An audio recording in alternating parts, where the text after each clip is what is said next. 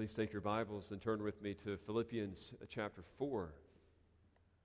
We'll be looking today at uh, verses 10 through 13. Uh, Philippians chapter 4, verses 10 to 13. Just as a, a, note of clarity, I originally intended on preaching Philippians uh, chapter 4, verses 10 through 20.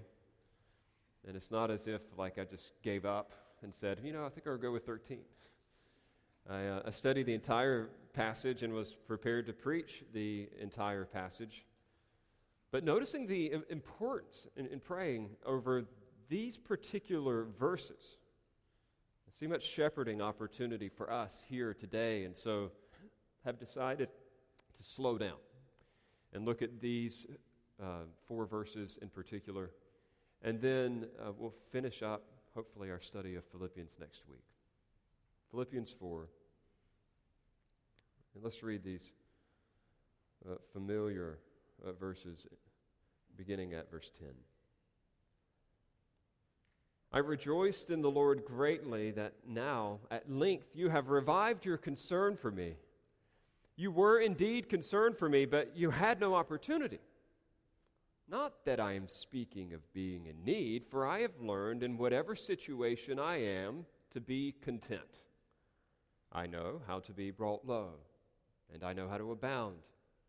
In any and every circumstance, I have learned the secret of facing plenty and hunger, abundance and need.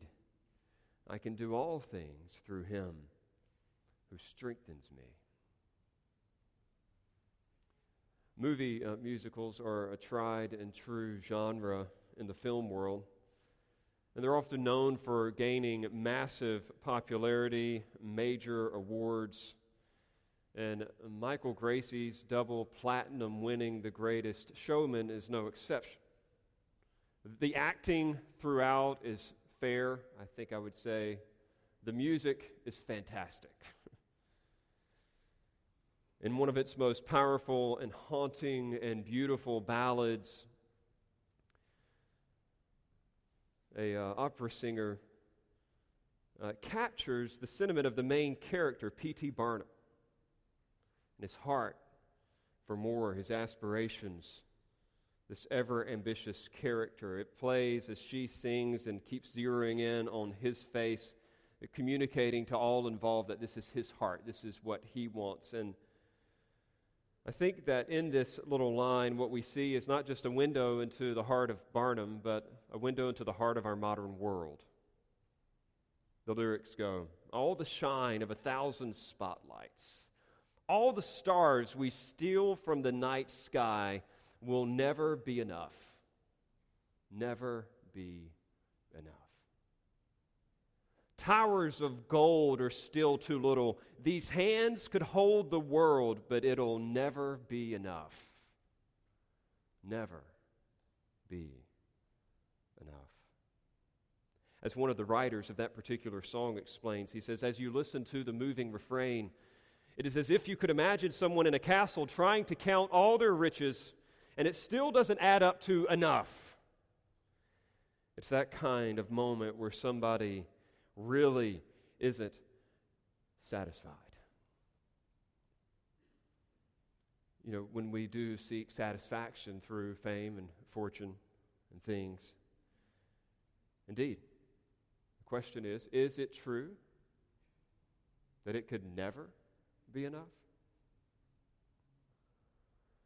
An article in the Atlantic magazine a few years ago revealed how uh, much has changed in our world over the last 100 years.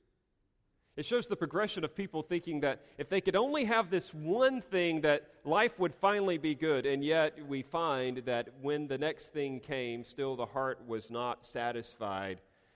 It's interesting. The things that people once considered to be the, the epitome of convenience and wealth and status are now just considered absolute necessities. In the year 1900, for example, 90% of our country's households did not have electricity, a stove, or a telephone. 1915, 90% of the families in our country did not own an automobile. 1930, 90% did not own a refrigerator or a washing machine. In 1945, 90% did not have air conditioning in their homes, even in Florida.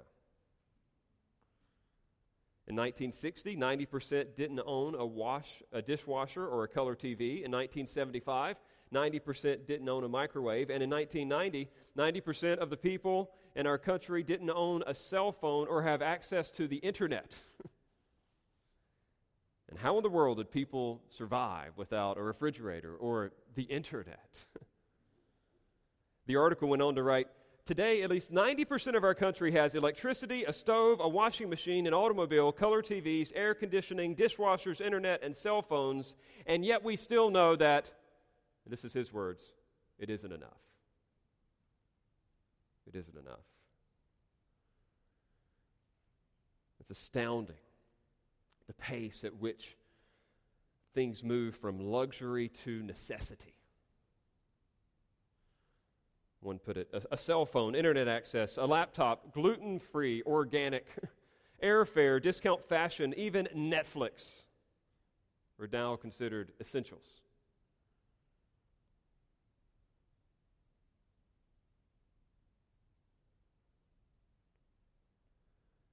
You know, the truth is, we really can never get enough when it comes to these things. One author put it this way, and I think it captures this moment well. He says, The economic health of our country, in fact, depends upon a cultivation of discontent. It's what makes America move. The fact that you and I can't be satisfied. And so I'd ask, as you, as you see this and you evaluate it broadly in the context of like our entire country, let's personalize for a moment with just three simple questions. Uh, do you see it around you? Yeah, no doubt. But do you feel it within you? Do you feel it within you? Is it really ever enough? According to the scriptures, this problem that we have didn't begin with us. It's not an American phenomenon, it is a human one. It began back in the garden. God created all things good and pleasant and perfect. It was as it was intended to be, as good as it gets, to use the popular phrase. And yet Satan would come along and uh, convince those residing in the garden in that day that they really didn't have enough. They needed something extra. They needed something more. Though God had abundantly provided, they didn't have it all, and therefore they plunged themselves into a life of finding satisfaction apart from God and what He Himself has given. What was it that had seduced them into this, uh, this rebellion and this unbelief? Simply put, they wanted more. They wanted more. And Satan, who didn't have enough either, came along and convinced them of this. And so, Paul, knowing that this is the, background in which we all live, not just Americans, not just those of us who live in the 21st century, but knowing that this is everyone, will actually come along in this very personal letter to his beloved friends and he's, he's nearing the end of his ministry, and he's going to address head on this subject of contentment, of satisfaction, of actually having enough. And it happens in the context of just a personal interchange. The reason why, for example, I wanted originally to try to preach verses 10 through 20 is because they're all like one thought. Paul here is primarily just trying to let them know that he received the gifts, the material gifts that, that he needed, or put that in quotes, he needed. And he wanted to thank them for it. And so, three different ways in these few verses, he's going to tell them, Thank you. I appreciate what you did. This was nice of you. But buried in that is so interesting. He's going to try to be careful to explain to them that even though they met his needs after a prolonged absence, he actually doesn't need anything. Follow that for a moment. Even though the gifts that they had met his needs, he wants them to, to know that in the end, even if they didn't send a dime, he didn't need anything. And we see that here where he says, I've learned the secret of contentment. I know both how to have a lot and how to have nothing. And clearly, he is breaking off from the main idea because he wants them to understand and embrace the same reality. He wants them to be initiated into the same secret. This is more of a personal testimony. I, I want to follow it as such, but we'll get to the point. What then is the secret of satisfaction? How can we really have enough? Enough. Maybe the three ways, to, the, the three steps that we can plot this little argument of Paul's is noticing his situation and then his definition. He's going to define this contentment and then his satisfaction. He's going to show how he gets there. So everything's going to lead up to the end, but you need to follow his argument. I want you to see it in the way that Paul presents it.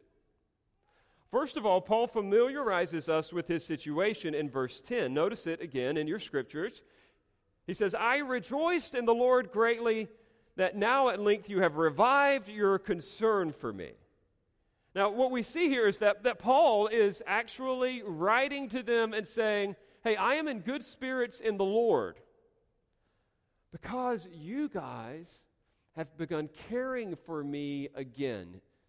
He's expressing this need that he had for like direct and personal provision. You say, uh, was he just needy? I mean, we know of other instances in which Paul just works a job and makes his own money on the side. Now, why couldn't he do that now? Well, let's familiarize ourselves once more with where Paul was. He's in prison. And I know that we as Americans think that uh, the prison system is rather kind to people in giving them cable television and a workout room and three square meals a day and a bed. Uh, this is not America, this is Rome. And what takes place in a Roman prison system is a far cry from what we see today. In fact, you were in jail in that particular culture at your own expense. So, Paul here, don't get the right picture, please. He's not like rotting away in a dungeon pit somewhere. He's more than likely actually under house arrest, chained to a guard, but he gets four walls and a roof and no more. Anything and everything else would have to be supplied to him by his friends or family, wherever they may be. And so he finds himself in this position of not actually being able to work and provide for himself like he normally could because he has to stay within the confines of these walls. And if he starves before his hearing or his sentencing, too bad. That's not Rome's problem, that's Paul's problem. Which means that it's everybody else's problem that loves Paul. that they want to see him succeed. And the Philippians, when you look historically, especially reading the book of Second Corinthians, you find out like they've been his go to. I mean, there have been moments again where Paul like plies his trade as a tent maker. He makes his own money. He pays his way, and he did that in cultures where there was this like popular understanding of rhetoricians, guys that speak getting paid good money, and he didn't want anybody to not listen to him because they thought he was just in it for the money. So you know what he said? I'm going to forego my right to get paid anything, and I'm just going to work a side job so that you guys can't argue anything with me. But that wasn't the standard way that Paul did it. Most of the time, you know what he wanted to do? He didn't want to split his time 50 50 between making tents and making disciples. He'd rather just go 100% on making disciples. And do you know who actually helped that happen? The church at Antioch were the ones who sent him, but all we know of in reading the New Testament is that it is the church at Philippi who comes to bat the most often to provide for him in times of need. He's going to talk about this a little later. And so they've been historical supporters of him. So I want you to imagine like a missionary that you love and care for, somebody maybe that you've had a deep relationship with in times past, and you're like, yeah, we want to keep this person going. Maybe it's a church that you grew up in that had a missionary couple that was beloved. They had been his go to. And notice what he says here. He says, clearly, like you guys have started supporting me again after some kind of prolonged absence. Something had happened in which they were no longer able to take care of him. And the text doesn't say exactly what, but I want you to feel what's going on here for a moment. I think I know what happened. It's the exigencies of the ancient world. There is no PayPal, there is no bank account to which they can wire things. There is no find my friends feature on his iPhone. I mean, like, they cannot keep track of Paul unless he is writing to them, telling them where he is and how they can help him. And where has he been the last couple years? He's been in custody. He was arrested in Jerusalem, taken on a, a crazy voyage across the Mediterranean to Rome, thrown in jail. More than likely, they simply lost contact with him. And when he could probably have used the financial help the most, he couldn't get it. He couldn't get it. And so, somehow, some way, in God's kindness, they found him. They found him. And, and the Philippians is based on this guy, Epaphroditus, from the Philippian church, who actually goes with financial gifts from Philippi. And this is what Paul is acknowledging. He says, I am so thankful to the Lord. He doesn't really thank them. He says, I'm so happy in the Lord that you guys have revived your concern for me again, that you've been able to support me in this work again. Because Paul is still doing the work. Even though he's under house arrest, he is writing letters to churches, he is witnessing to Roman guards. Uh, the people from the church in Rome are obviously coming to him and being edified by his teaching as well. He has a little bit of latitude, a little bit of liberty, and so he's still getting the job done, and they're able to revive their concern again. It's a beautiful word in the Greek language. It literally means to bloom again. To bloom again, like, like a flower. he, he saw this as like that their, their care and love for him has once again blossomed. And he is grateful for this. But notice, like, because the relationship's so, so close, they're not just financial partners, they're friends. Notice how he tries to comfort them, though, in light of the fact that they couldn't physically care for him for a time. Notice what he says at the second half of verse 10. He says, You were indeed concerned for me, but you had no opportunity. like, what, what kind of guy does this? That is so, like, he's the one that suffered financially because of whatever had happened. And you know what he's more concerned about? He's concerned about them. He thinks that they may feel bad, that they weren't allowed to care for him in practical, tangible ways. And you know what he's trying to assure them? It's okay. You didn't have an opportunity. There was no way that you could have got me any money. I, I, want you to know that even if I don't get the material support that most people would think that I need, air quotes again, to live, it's going to be okay. It's fine. We're good. But, but thank you. I'm glad that you've sent the money again. So that's the situation. I mean, the material support that Paul needs actually is a matter of life or death. He not only needs food to live, water to drink, uh, but he also needs supplies for writing letters, uh, communicating with other people. We know that in other epistles, for example, he'll ask for his books, for people to bring his books so that he could study. He'll ask for his cloak uh, because it gets kind of cold sometimes. You need that. He needs just normal, basic supplies. And he says, Look, I know I didn't have it. You guys were able to care for me again. But listen, it's okay because even if I don't have the material things that we think that we need for ministry, it's fine. I'm content. So that's the situation. He's rejoicing in the Lord greatly, even though he had substantially lacked what he needed. But now let's look at the definition of then contentment. So the situation of contentment was really hard. It was physically demanding on him. And yet the definition in verses 11 and 12 will blow you away. Notice what he says of himself, even though he had gone substantively without what he, quote unquote, needed. Not that I am speaking of being in need. Notice that. You've met my needs, essentially, but I don't really need anything, for I have learned in whatever situation I am to be content. Now, just pause there for a moment. This is mind blowing language. He's saying, even in those times when I didn't have that which you would have thought I needed, I was totally fine. He says, I've learned this is the word that's normally associated with discipleship. Like through the school of hard knocks, I've learned uh, to be content. The word uh, content would have been a popular one in that day, especially in philosophical circles. There was this uh, idea that had been floating around for a few hundred years called Stoicism. It, it was a popular mindset, just like we have popular religions today. So, also, Stoicism taught that basically man, through uh, mental rigor, could disassociate himself from any highs or lows. You, you ever talk about somebody being stoic? It's like they never respond to anything. We still use the phrase that way. For them, for the, for the Stoic, they were actually supposed to be the one, their, their, like main goal in life was to achieve what the text here translates as contentment. they wanted to be fully satisfied with the reality of a harsh life. They weren't like positive thinking people at all. Basically, the way Stoicism works is that you just need to lean in and acknowledge that life stinks.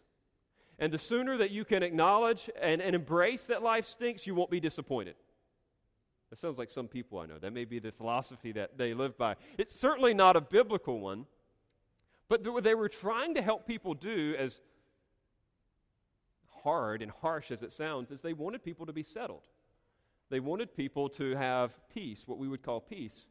They wanted people to have contentment. They, it was a popular move. And so uh, Paul here is saying, Look, I have learned the secret to contentment. There may be popular ideas out there today about like how to achieve this, but I know how to receive it. And, and basically, he's saying, and look, it never, this contentment never banked upon material things, ever. He's, he's basically saying the sine qua non of my existence is not the earthly, the things that you can touch, the things that you can see, the things that you can taste. Uh, Seneca, one of the most popular uh, Stoics of that day, you would know him well from history. He says that the happy man is content with his present lot, no matter what it is, and is reconciled to his circumstances. So, how would the Stoic then teach this commitment? Well, it's to look inward, look to the self. Just know that you have everything you need to deal with the harsh realities of this life.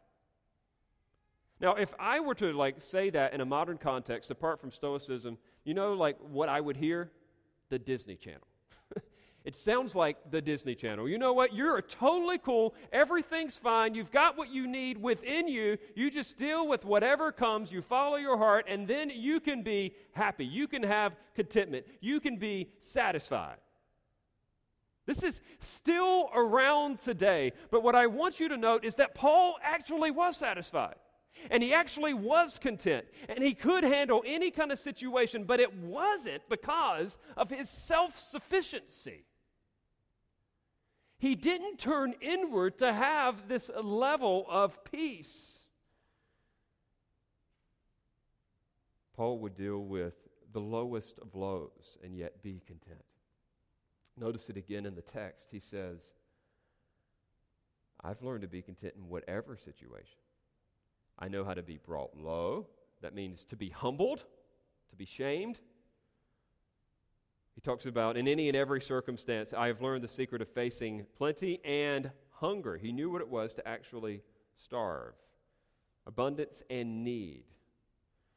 I mean, when you read through the, the testimony of Paul, I mean, here, here's a guy who like says in 1 corinthians chapter 4 for example to the present hour we hunger and thirst we are poorly dressed and buffeted and homeless and we labor, working with our own hands. We have become and are still the scum of the world and the refuse of all things, and yet he says, I am content. I am content. In, uh, in 2 Corinthians chapter 4, he says it this way We are afflicted in every way, but not crushed, perplexed, but not driven to despair, persecuted, but not forsaken, struck down, but not destroyed, always carrying in the body the death of Jesus, so that the life of Jesus may also be manifested in our bodies. For we who live are always being given over to death for Jesus' sake, so that the life of Jesus may be manifested in our mortal flesh. So death is at work in us, but life in you. And that, Paul says, I'm content. I'm content. 2 Corinthians 6, he says, But as servants of God, we commend ourselves in every way, but by great endurance in afflictions, hardships, calamities, beatings, imprisonments, riots, labors, sleepless nights, hunger and I'm content. And just one more little highlight from the life of the Apostle Paul, 2 Corinthians 11. Five times I received at the hands of the Jews 40 lashes less one. Three times I was beaten with rods. Once I was stoned. Three times I was shipwrecked. A night and a day I was adrift at sea, on frequent journeys, in danger from rivers, danger from robbers, danger from my own people, danger from Gentiles, danger in the city, danger in the wilderness, danger at sea, danger from false brothers, in toil and hardship, uh, through many a sleepless night, in hunger and thirst, often without food, in cold and exposure, and by the way, I've been content. I've been content. Paul had learned to experience contentment in the extremes of deprivation from hunger to homelessness to being in rags uh, to, to beatings to labor to exhaustion to intense humiliation. And for him, I mean, whatever this secret is, it's pretty powerful.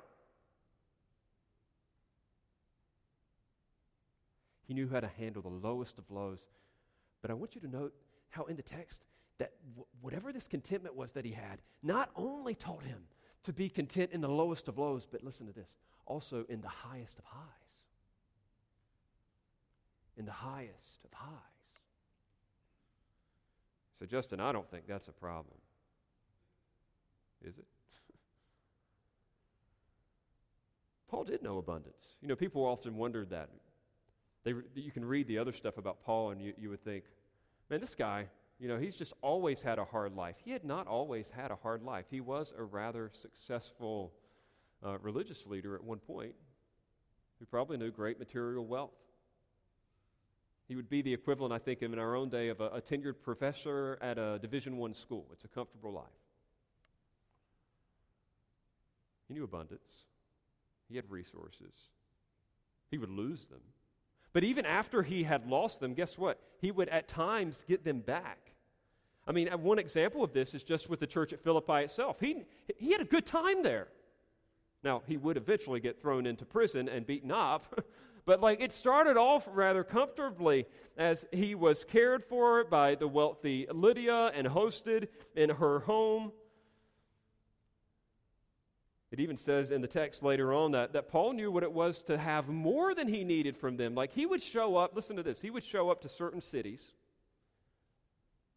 and he would have an abundance of cash and resources because he was so well supplied by the Philippian church and other patrons that had followed him. It wasn't that Paul was always going hand to mouth, that was seasons, but he's saying, even in this text, he's saying, look, like, even though I'm sitting in a prison cell right now, I am well supplied. I have more than I need. so he knew times of abundance as well. His contentment could handle abundance. And, but the, the question is for us, friends, is like, okay, do we really need contentment and abundance? Of course we do. John Calvin said it this way He who knows how to use present abundance soberly and temperately with thanksgiving, prepared to part with everything whenever it may please the Lord giving also a share to his brother according to his ability, and is also not puffed up, that man has learned to excel and abound. This is an excellent and rare virtue, and much greater than the endurance of poverty. Friends, uh, wealth, abundance brings with it its own challenges. And can I just like go ahead and like dispel any discomfort that may be about this topic? Uh, since we are, are living in like the top second percentile of the world, that would include almost everyone in this room. If you want to talk about abundance just from like the, global level, uh, don't just look down to Port Royal and think, oh, those people, they're going to really struggle with abundance. I've said this before, but I'll say it again. If you've ever had to have a yard sale or go on a diet, you know abundance. Thank you. I'm glad you recognize that. In fact, uh, some of the most godly uh, individuals through the years have always recognized the unique challenge of this. I came across this hymn several years ago. We, we don't sing it, but I love the words. It was written in the mid 1800s, and it's a prayer. It's a prayer for deliverance, a prayer for rescue, right? And, and I, the, the first verse just talks about Jesus being the source of this rescue, and then, as all old hymns do, it has several verses, and it just kind of keeps going and going. And so in, in the next verse, it, it mentions something that we need to be delivered from nature's blindness, the power of sin. Deliver us from malice and unkindness. Deliver us from the pride that lurks within. And everybody singing along is like, Amen. Yes, I need to be delivered from indwelling sin. And then he adds another one uh, Deliver us from the depth of, excuse me, when temptation sorely presses, in the day of Satan's power, in our times of deep distresses, in each dark and trying hour. So these are external things. Lord, deliver us. Lord, we need your help. Jesus, rescue. Now notice what he sings about in verse 3. When the world around is smiling, in the time of wealth and ease, earthly joys our hearts beguiling, in the day of health and peace, deliver us. Rescue me, Jesus. Protect me in that very moment. How wise. It seems to come straight from uh, the information provided for us in the book of Proverbs. You may remember this in chapter 30, verses 8 and 9. Remove far from me falsehood and lying. Give me neither poverty nor riches. Feed me with the food that is needful for me, lest I be full and deny you and say, Who is the Lord? or lest I be poor and still and profane the name of my God. Wisdom straight from one of the wealthiest men who ever lived. He said, If you could pray it, pray anything. Lord, don't give me poverty, don't give me riches. Teach me to be satisfied with what you have provided.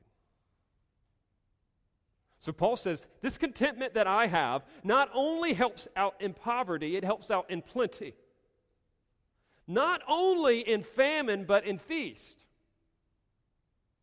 And it would lead you to like kind of wonder at this point okay, well, what is, how do you have that? Because I think all of us can know, whether we've been on one end of the spectrum or the other, what it's like to want more, to not have enough. And then Paul finally discloses the secret. And I love the way that he does it because uh, when you notice there at the end of verse uh, 12, he says, in any and every circumstance, I have learned the secret of facing plenty, of hunger and abundance and need. That, that word secret is, is a word that was popularly used for like initiation into like a secret religion of the time. They had these like uh, initiation ceremonies, and he's saying, Look, I know the initiation. I know how to get in on the secret of contentment. I know uh, that this that the secret handshake, if you will, the way into this exclusive club of being able to enjoy Jesus in abundance or in emptiness. And he finally discloses it in verse 13. Please keep the context in mind as we read it. It's hard to do this, I know, with popular verses. He says, And I can do all things through him who strengthens me. Here's a secret I can do all things through him who strengthens me. What are the all things here? Come on, think with me contextually. What are the all things here? Is Paul talking about his next football game? Is he talking about his next job interview? Is he talking about his, his SAT? Is he talking about his retirement portfolio? No. Paul is talking about whatever situation I find myself in, I can handle it because of Christ who is strengthening me. The object of, of, of his concern here is our hearts in times of abundance or emptiness. And he's saying, whether I have a lot or whether I have close to nothing, I have everything because I have Christ. I have Christ. I have one who is in me, and he is constantly uh, strengthening me. He is helping me. Uh, he is the one that ultimately provides for me. He is the secret to contentment, seeing that all of my satisfaction ultimately comes from Christ. I can handle it in any way, shape, or form. It is good. Things are well. It isn't about, for Paul, the money. He's not worried about the finances. What he's telling the Philippians, I want you to catch it in its original context. He's saying, Look, guys, even if you have some other season in which you can't give to me, it's going to be okay because I have what I need in Christ. And he wants them to have the same. I don't want to hit on this too hard, and I, I really do appreciate um, the way that this verse has gotten so much traction in our culture over the years. I, I would never uh, object uh, to someone like our own beloved Tim Tebow, football hero from the state of Florida. I can say that because I'm from here now. I used to not like him, but now I'm like, oh, man. You know, putting the 413 on, on his eyelids and uh, then so many young people trying to like aspire to do the same having confidence in Christ for whatever the battle is ahead. That's awesome. I, I, I, have no problem with that. But I am very concerned, though, about what that does for our hearts when we start to misapply this because we start thinking, oh, Philippians 4.13, this means I win every game, I pass every test, I get every job, whatever. And then we're like, what happened? Ironically, the verse that was supposed to make us content makes us unsatisfied because like we misapplied it. And actually what Paul is saying is it, it not only helps you when you win the football game, but when you lose. It not only helps you when you get the job, but when you don't. It not only helps you when you secure the relationship, but when it's broken. It not only helps you in health, but in harm. Christ is still your energy. He is still your source of joy, no matter what may be going on. Highest highs, lowest lows. This is the secret of contentment. Paul here is practicing, friends, what he preached. You keep hearing him say, Rejoice in the Lord always. Rejoice in the Lord always. And everybody could like protest, Oh, that's so pie in the sky. That's so pious. He doesn't know what I'm going through. He doesn't. St. Paul doesn't know uh, what you and I are going through. I mean, have you ever considered the fact that his presidential candidate didn't even get to run for the Roman election?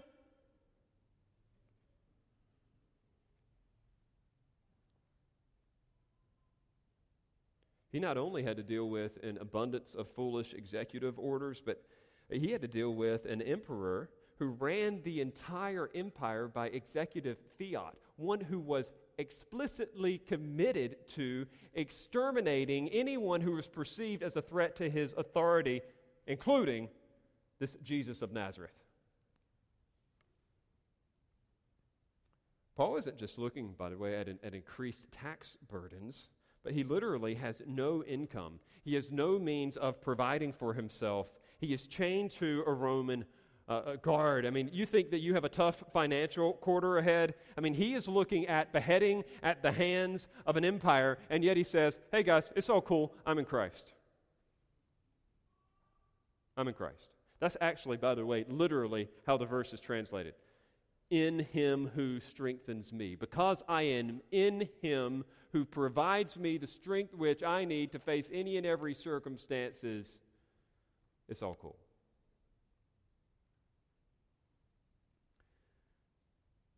So Christ, Christ is Paul's bread, not his bank account. Christ is Paul's wealth, not water or supplies.